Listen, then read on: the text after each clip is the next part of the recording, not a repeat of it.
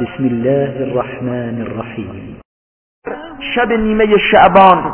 پروردگار یک نگاه و نظر خاصی به بندگان میندازد اما بازم جای سوال است که مگر شب نیمه شعبان اتفاق خاصی افتاده یا اتفاق خاصی میفته که پروردگار به بندگانش نظر میندازه نگاه کنید هیچ چیزی در این مورد نقل نشده. روز پونزده شعبان.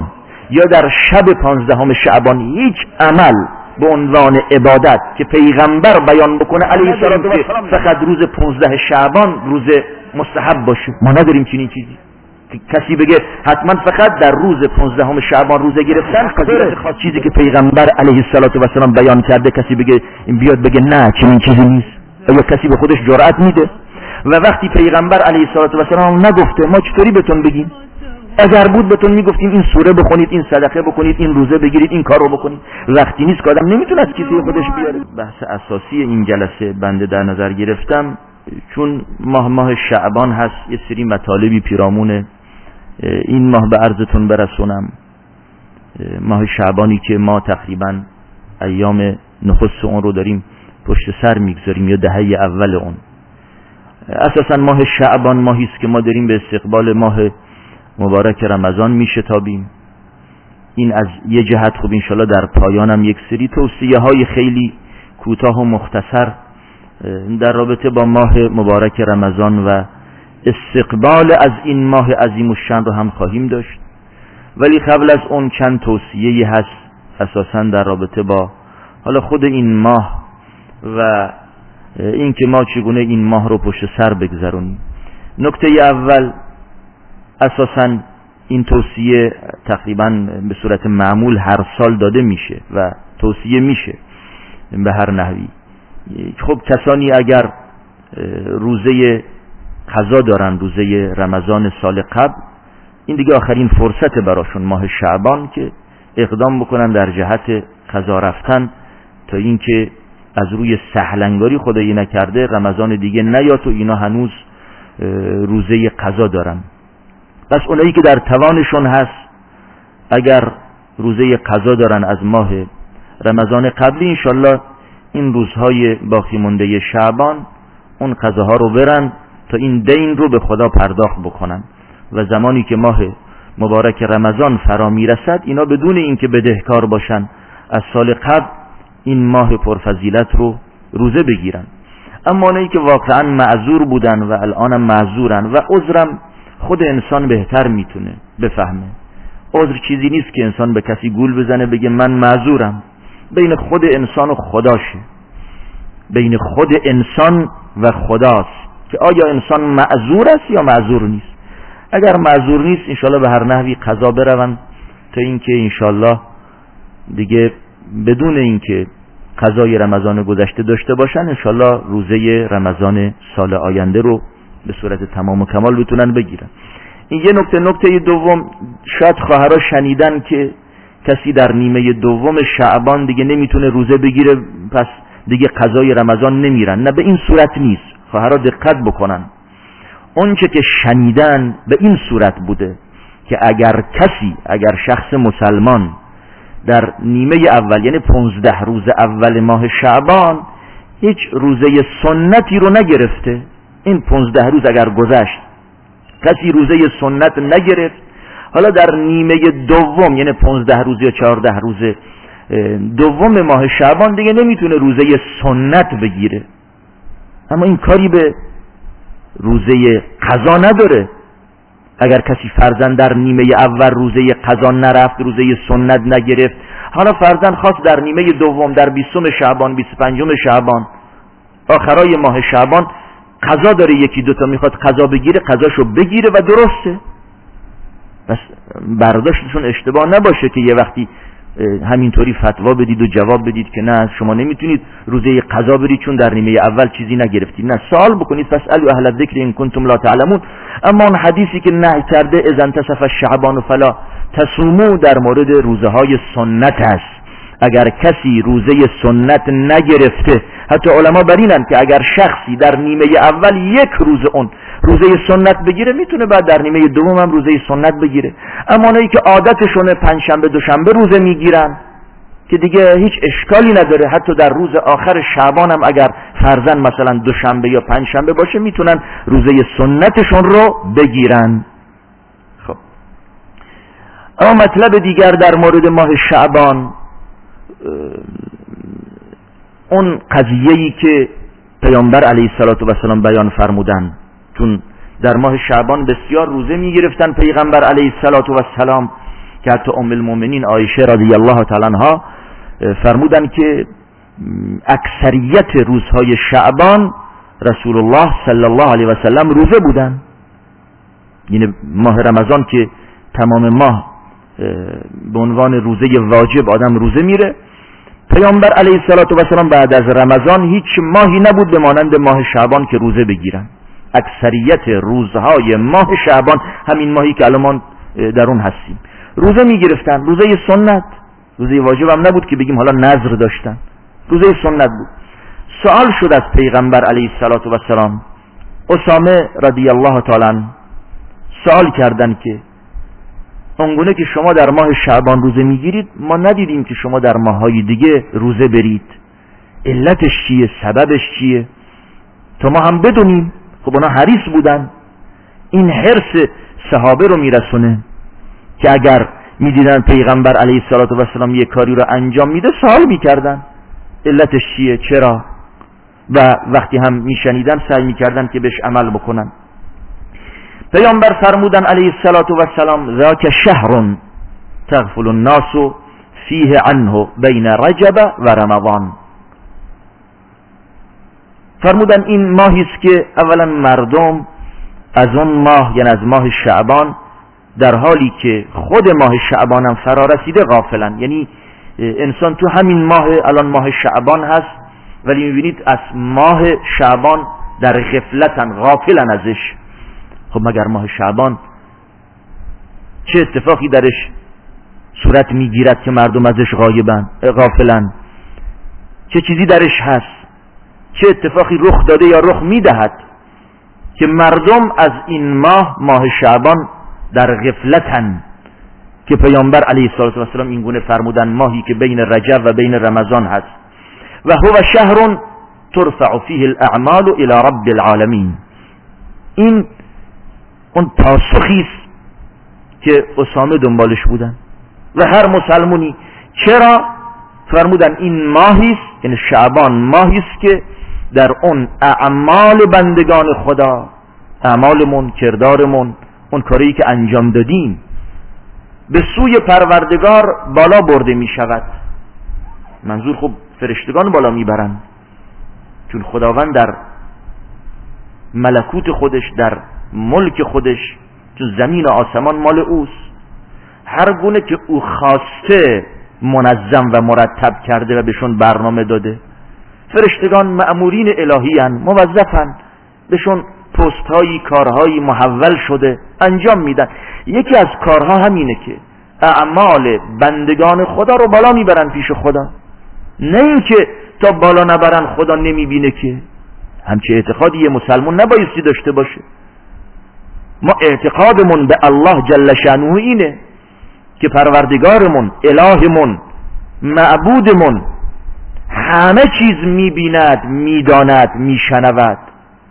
چیزی بر الله جل شانه پنهان نیست. اصلا برای خدا تاریکی و روشنایی و شب و روز و گذشته و حال و آینده وجود نداره. که دیگه بگیم حالا مثلا اون که گذشته تا آینده فرق می‌کنه نه خیر. آنچه که در روی زمین باشه در دل زمین باشه اینا برا ماست. برا ما بندگان خدا فرق می‌کنه. اما برا خدا هیچ فرقی نمی کند در روز روشن یه عملی صورت بگیرد یا در شب ظلمانی و تاریک. برای خدا هیچ تفاوتی نداره. هیچ فرقی نمی‌کنه. این آنچه که تو ذهنمون بیاد خدا می‌داند. خدا می‌فهمد. دو نفر تو گوشی با هم صحبت بکنن آهسته که نفر سوم بغلشون نشسته نمی‌دونه خدا می‌دونه. در شب تاریک و ظلمانی اگر مورچهی بر سنگی راه برود بازم جای پای اون مورچه خدا می‌بیند. برای خدا این مسائل وجود نداره. اما حالا اینکه اعمال عرضه می شود یه مسئله دیگه هست. خداوند فرشتگان رو به کار گرفته. شاهدان الهیان گواهانن نامه ها رو بالا می‌برن. این نظمی است انضباطی است در ملکوت زمینی و آسمانی خدا مقرر کرده. این کار رو انجام میدن. خداوند نظر میندازه. به این اعمال و به این کردارها. و نظر لطف و کرم خودش شامل حال بندگانش می‌کنه لذا پیامبر فرمودن علیه الصلاة و السلام و احب ان یرفع عملی و انا صائم. من دوست دارم که عملم بر خدا عرضه بشه بالا بره در حالی که روزه ام. یعنی در حین عبادت در حین بندگی عملم بر پروردگارم عرضه بشه. یعنی مقدمه چی نیست؟ یعنی ما خودمون رو آماده بکنیم. در این ماه با طاعت با بندگی با تخرب به سوی خدا که وقتی اعمال یک ساله من چون اعمال یک ساله هست دیگه هر ساله در ماه شعبان عمل عرضه میشه. یعنی عمل یک ساله بندگان خدا در ماه شعبان عرضه میشه. پیامبر علیه السلام با روزه چون روزه همونطوری که در موردش اومده از محبوب ترین اعمال نزد خداست و خداوند از میان عبادت ها و اعمال و فرائضی که ما انجام میدیم و طاعتی که یا طاعاتی که ما انجام میدیم در مورد روزه پروردگار اونو به خودش نسبت میده. کل عمل ابن آدم له الا الصوم فانه لی. نه من باب نیازو ولی به خودش نسبت میده. میگه همه اعمال بنی آدم مال خودش جز روزه مال منه. جز روزه که مال منه. حالا چرا؟ چون اون اخلاصی که در روزه هست در هیچ عبادتی نمی‌تونه باشه.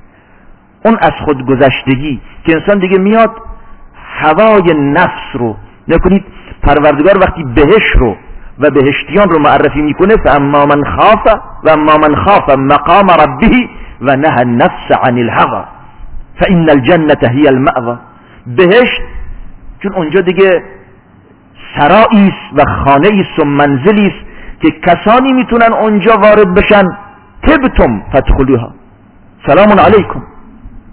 تبتم یعنی دیگه شما کاملا رسیدید پاک شدید. پاکان. و بدترین آلودگی هواهای نفس که انسان رو آلوده می کند گرفتاری های بشر مگر به خاطر چیه؟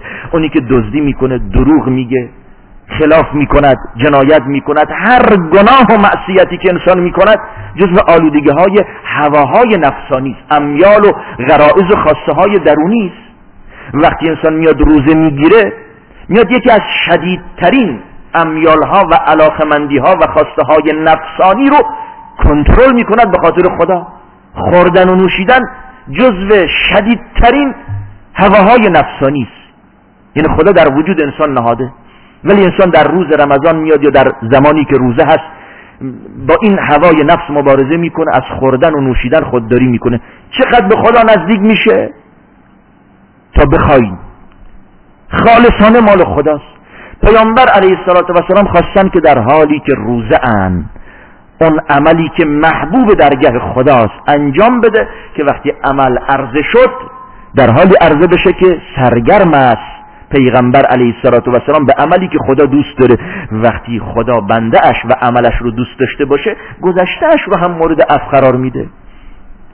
الطاف و عنایات فراوان به وی می‌کند. اینه که وقتی مؤمن روزه می‌گیرد و با اعمال و رفتار دیگر به خدا نزدیک می‌شود از خدا بخواد دعا بکنه. چرا یکی از جاهایی که عبادت دعا قبول میشه اینه که انسان بعد از هر عبادتی بعد از هر طاعتی از خدا بخواد تمنا بکنه. چون خدا با این اعمال تو رو دوست داشته. وقتی تو رو دوست داشته باشد دعات هم میپذیرد. به خدا نزدیک شدید اینه که خودمون آماده بکنیم تو این ماه. به این فکر باشیم غفلت نورزیم که اعمالمون در این ماه بالا می‌برن. اعمال یک ساله. هممونم می‌دونیم که در این یک سالی که گذشته چه اعمالی داشتیم. حالا درسته که شاید جزئیات اون ننوشتیم اما فرشتگان نوشتن خوب و بد نوشتن ریز و درشت یادداشت کردن. ولی در کل می‌دونیم که چقدر از دست و زبان و اندام و اعضای ما اعمالی رفته که نبایستی می‌رفت. چقدر کارایی که بایستی انجام می‌دادیم اما انجام ندادیم. چقدر اون واجباتی که بایستی درست انجام می‌دادیم درست انجام ندادیم. همه اینا می‌دونیم. نمازهای یک ساله ما آیا واقعا اون روح نماز خشوع و خضوع درش بوده؟ قطعا نبوده. معترفیم. این زبان بالاخص تونستیم اونگونه که خدا خواسته مهارش بکنیم. نتونستیم. خیلی وقتا غیبت بوده. نمانی بوده استهزا بوده لغو و له بوده اوقاتمون همینطوری هدر دادیم شکر نعمت رو به جا نیاوردیم. انواع گناه ها از ما سر زده واجبات هم اونگونه هم که شایسته باشه انجام ندادیم. پس وقتی از یه جهت اعمال و رفتارمون اینگونه بوده اعمالم بر خدا عرضه میشه آدم بایستی شرمنده بشه. خب پرونده من بالا رفت. چه نظری خدا میندازه به این پرونده من؟ با آماده شدن دلمون رو آماده بکنیم با توبه با استغفار با التماس با دعا با صدقه با روزه رفتن با هر عملی که می‌تونیم خودمون رو آماده بکنیم که خداوند وقتی ناممون و پرونده رو دید پرونده یک ساله نظر لطف و رحمت به ما داشته باشه. به همون صورت که در رابطه با شب نیمه شعبان هم یک روایت داریم به عرضتون برسونم که پیامبر فرمودن علیه والسلام یطلع الله تبارک و تعالی الى خلقه لیلة النصف من شعبان فیغفر جمیع خلق خلقه فیغفر لجمیع خلقه الا لمشرک او مشاحن این در مورد شب نیمه شعبان هست. پروردگار یک نظری میندازد به همه مخلوقات به همه بندگانش نظر میندازد در شب نیمه شعبان. نیمه شعبان که مشخصه شب پانزدهم. دیگه نصف میشه. حالا ماه 29 روزه یا سی روزه. ولی خب پانزدهم دیگه نصف میشه. شب نیمه شعبان خدا یه نظری میندازه به بندگانش. البته منظور از نظر این نیست که ما فکر بکنیم خداوند گهگاهی نگاه می‌کند می‌بیند. خداوند که هر لحظه نظرش به کار است و بندگان رو می‌بیند. یک لحظه بندگان خدا از دید و چشم خدا به دور نیستن.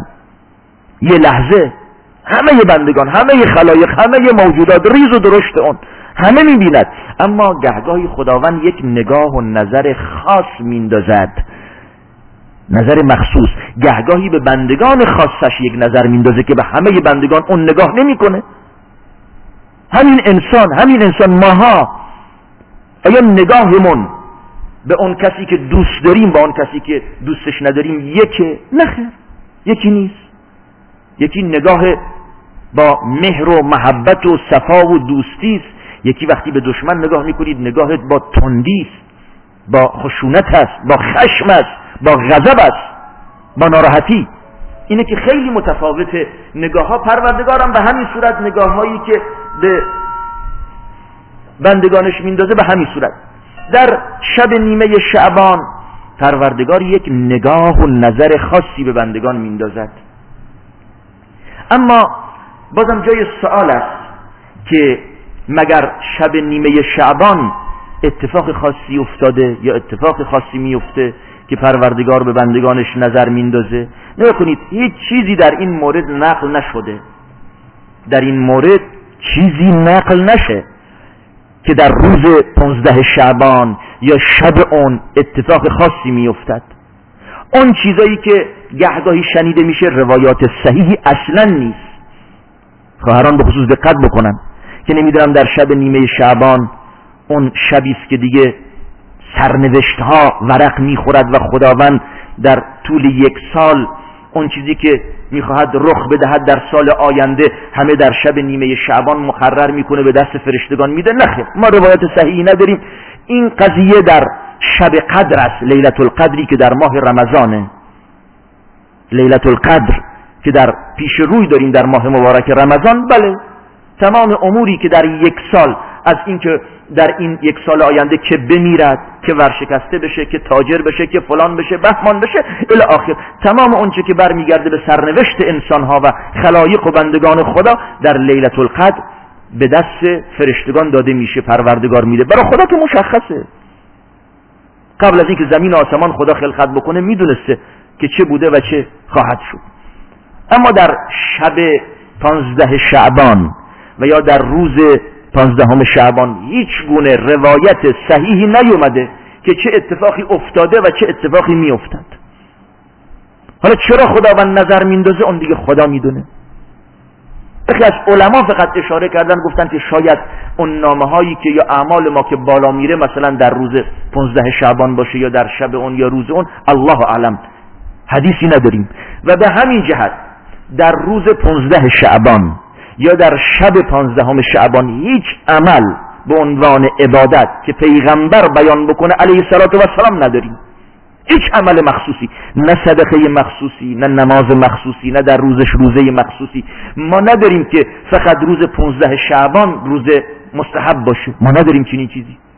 کسی بگه حتما فقط در روز 15 شعبان روزه گرفتن فضیلت خاصی داره. نخیر اونایی که به صورت 13 14 و 15 هر ماه روزه می‌گیرن می‌تونن در ماه شعبان هم 13 14 15 به عنوان ایام بید ایام درخشندگی و روشنایی که نامگذاری شده می‌تونن روزه بگیرن.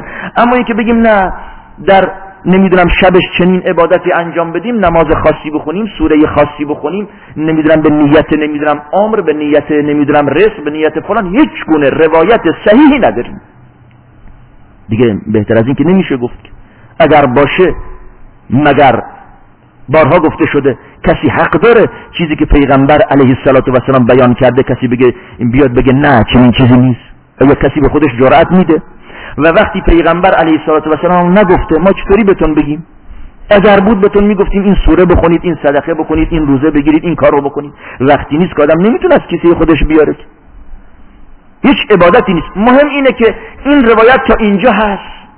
که پروردگار نظر خاصی میندازه. حالا چرا اون خود خدا می‌دونه؟ شاید به خاطر اینه که مثلا بگیم در اون روز نامه اعمال بندگان بالا برده شده. الله علم بگیم شعبان دیگه کم کم نصف شده 15 روز دیگه به رمضان بیشتر نمونده. خدا خودش بهتر می‌دونه. آنچه که تو این روایت اومده خداوند وقتی نظر انداخت در شب نیمه شعبان به بندگانش همه خلایق رو می آمرزد جز دو کس. این, جز این دو کس از مغفرت و آمرزش رب العالمین محرومن. خدا آنها رو مورد مغفرت خیش قرار نمی‌دهد. اون دو کس یکی مشرک و یکی مشاحن است. مشرک به کسی گفته میشه که همراه خدا شریک و مانندی قرار می‌دهد. کسی و چیزی رو مثل خدا می‌داند. در چی؟ در هر چی. خداوند خالق است رازق است شفا دهنده است زنده می کند می میراند معبود به حق است. صفات خاصی دارد افعال خاصی دارد. حالا ما در همه این موارد بایستی خدا رو تک بدونیم تنها هیچ کسی و هیچ چیزی. اگر همه خلایق جمع بشوند انس و جن و فرشته همه جمع بشوند که یه نفع و ضرری به انسان برسونن نمی‌تونن. چرا؟ چون نافع و زار اون کسی که نفع و ضرر میرسونه الله جل شأنه. اگر همه خلایق جمع بشوند از انسانها جنیان فرشتگان انبیا که یه چیزی که خدا علم اون به کسی نداده نمی‌تونن اون علم رو به کسی یاد بدن و بفهمند عالم الغیب خود الله جل شأنه. لذا در مورد اینکه کی قیامت به پا می شود که می‌تونه بگه؟ از پیغمبر سوال می‌کردن. علیه السلام جواب این بود که علمش نزد خداست. لذا اگر کسی به عنوان مثال معتقد باشه که غیر خدا کسی دیگه علم غیب می‌دونه این شرکه. کسی اگر غیر خدا جن و انس و فرشته رو عالم الغیب بدونه این به عنوان شرک به حساب میاد. اگر غیر خدا رو به عنوان شافی و شفا دهنده بدونیم این شرک به حساب میاد. بله دیگران ما پیش دکتر میریم. دکتر نمیگه من شفا دهنده ام. ممکن نیست. اگر شفا دهنده بود چرا این همه بیمارا میمیرن زیر دستشون؟ چرا نمی‌تونن شفا بدن؟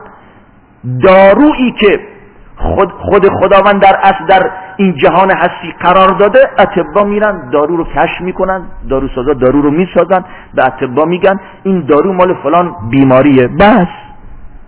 نه عالم الغیب نه هم ادعا داره که شافی است. حتی اون کسی که تجربه داره از روی تجربه یه چیزی تجویز می‌کنه نه عالم الغیب و نه هم شافی شافی مطلق الله جل شأنه. عباداتمون رو مخصوص خدا قرار بدیم. نمازمون عبادتمون روزهمون ذکرمون وردمون دعاهامون نظر و نیازمون. اگر نظر داریم نظر به نماز شما مشکل دارید. مشکل براتون پیش اومده. مریضید بچهتون مریضه. میگید اگر خدا بچه‌مو شفا داد دو رکعت نماز بخونم. اگر خدا بچه‌مو شفا داد یه روز روزه بگیرم این خوبه. گرچه تشویقی به نظر نشده ولی تو این نظر مشکل شرعی نداریم.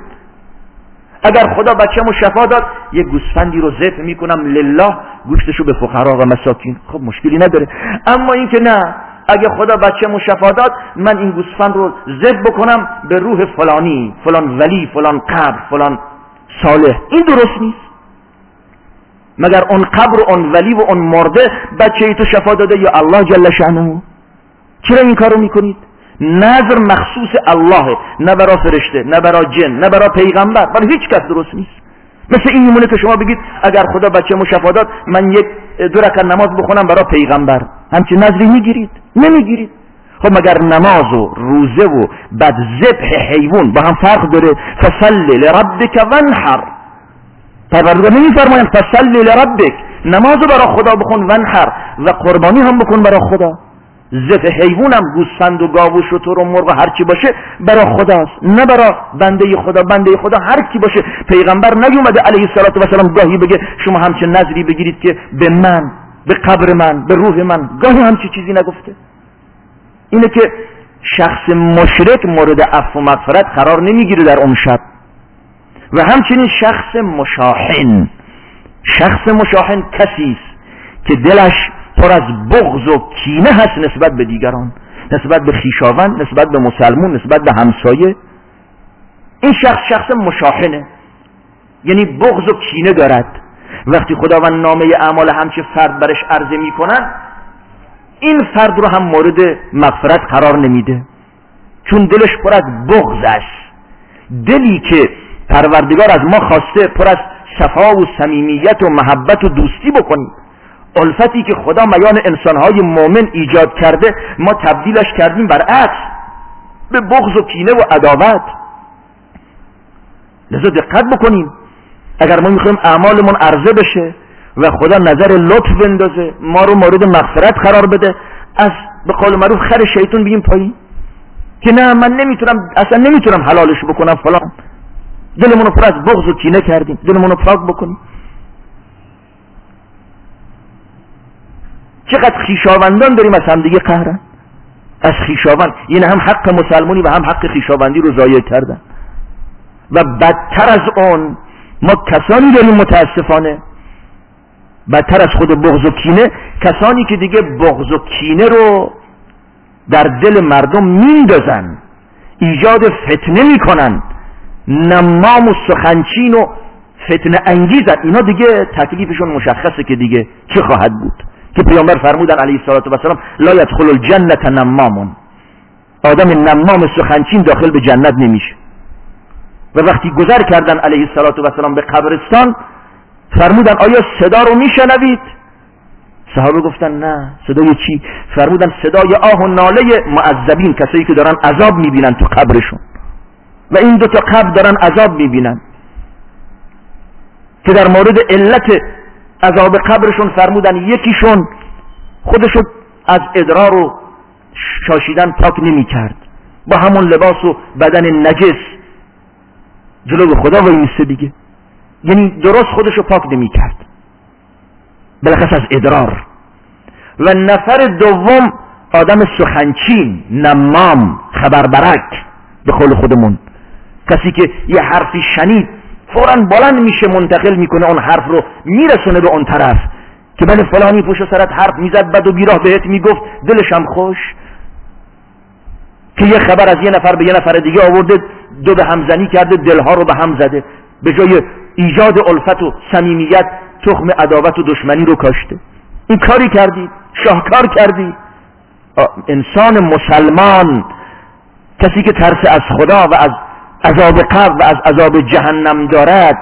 اگر کسی جلوت بدگویی یک مسلمان کرد بدیش گفت همونجا نصیحتش بکن.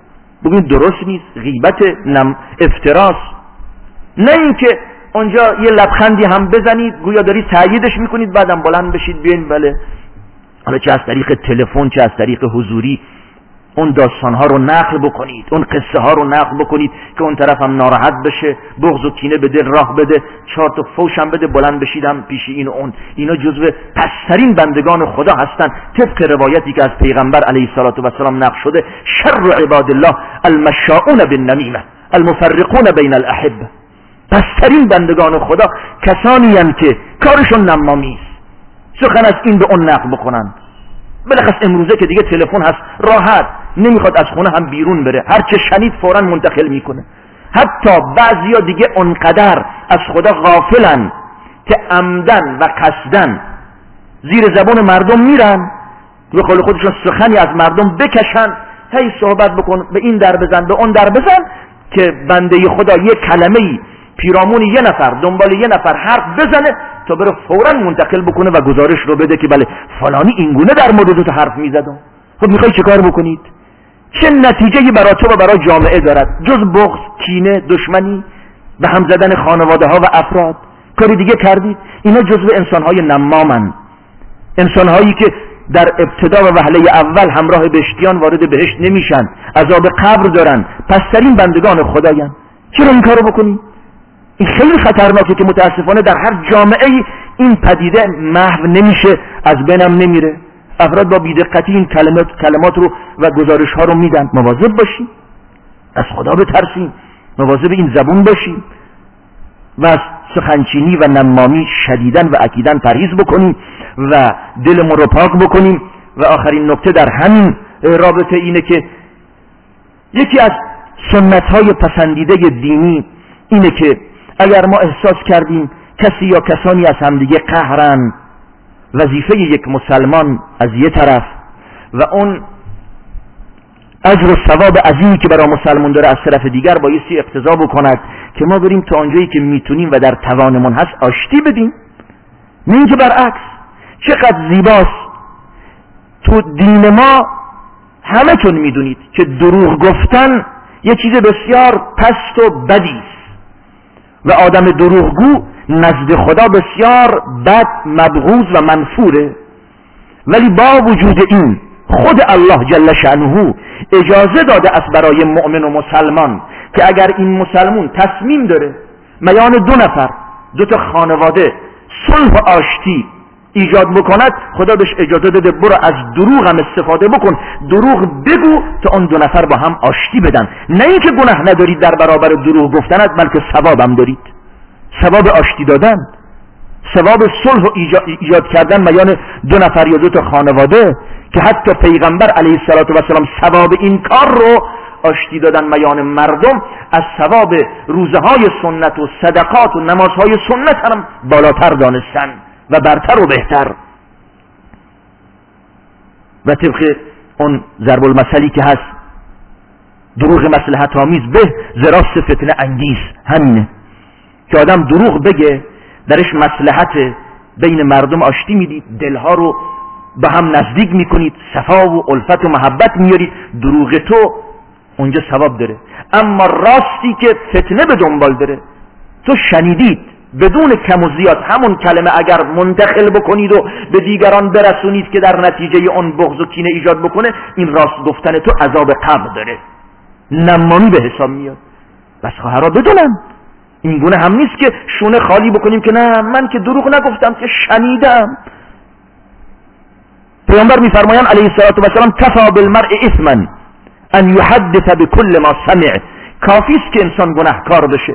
هیچ گناهی نکنه همین گناه براش کافیه که بدبختش بکنه که هرچه شنید اونو بگه. قرار نشده ما هرچه شنیدیم بگیم. خدا به من عقل داده.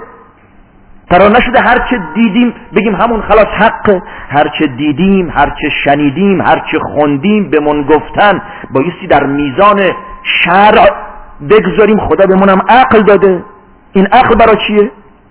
کتاب و سنت و شرع و دین برای چیه؟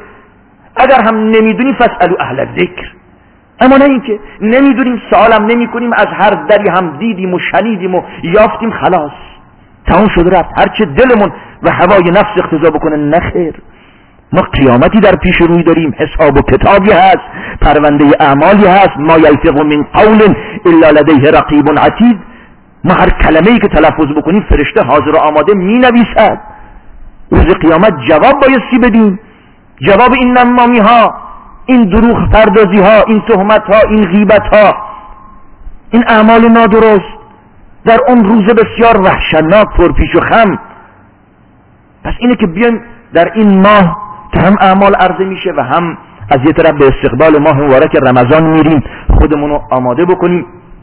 من نمی‌خوام وقتتون رو بگیرم شاید در جلسات آینده در مورد ماه مبارک رمضان بحثای بیشتری بشه. فقط حالا فرصت رو غنیمت میشمارم.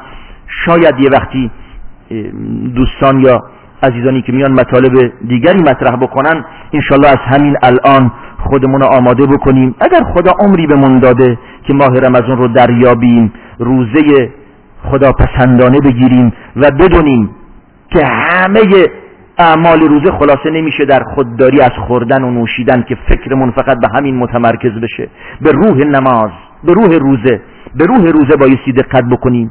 روزه ای باشیم که فقط ترک خوردن و نوشیدن درش نداشته باشیم. ترک خوردن و نوشیدن وسیله باشه. سعی بکنیم انشالله که دلمون از اون که خدا دوست نره پاکش بکنیم. زبانمون روزه باشه چشممون روزه باشه دستمون گوشمون پایمون خود تلفنمون هم بایستی همراهمون روزه باشه. همین تلفن. چقدر با این تلفن به قول معروف گناه می‌کنیم؟ ساعتها هزینه می‌کنیم و هدر میدیم هیچ پوچ. اونم غیبت این اون کردن گزارش دادن اسرار مردم رو برملا کردن با تلفن. یه چیزی شنیدیم فورا ده نفر دیگه خبر می‌کنیم که چی بشه. پس روزه بگیریم که خدا بپسنده. یعنی هم از خوردن و نوشیدن که خود داریم می‌کنیم چشم و زبان بالاخص و تمام اندام و وجودمون روزه باشه. دست اون سعی بکنیم که تمام وجودمون رو و در اون اعمال و رفتاری که خدا دوست داره به کار ببریم. تا انشالله ماه مبارک رمضانی که در انتظارش هستیم. ماه واقعا مغفرت و آمرزش و رحمت برای همه ماها باشه. گفته شد انشالله این جلسات رو با حضورتون هر وقت اعلان شد که دوباره مثلا شروع میشه یا بعد از هر وقت تعطیل شد انشالله حتما با حضورتون حفظ بکنید. شبهای شنبه بعد از مغرب بعد از نماز عشاء الحمدلله تو خود مسجد رسول برنامه هست. هر هفته در طول سال. بعدم بلنگو کشیده شده به مکتب خونه. خواهرها می‌تونن بیان که الحمدلله جمع هم کثیری میان ولی انشالله حفظش بکنید. شما حفظ کردید خدا حفظش می‌کنه. قدر نعمت رو دونستیم خدا اون نعمت رو حفظ می‌کنه برامون. موفق و معید باشید. و آخر دعوای ان الحمد لله رب العالمین.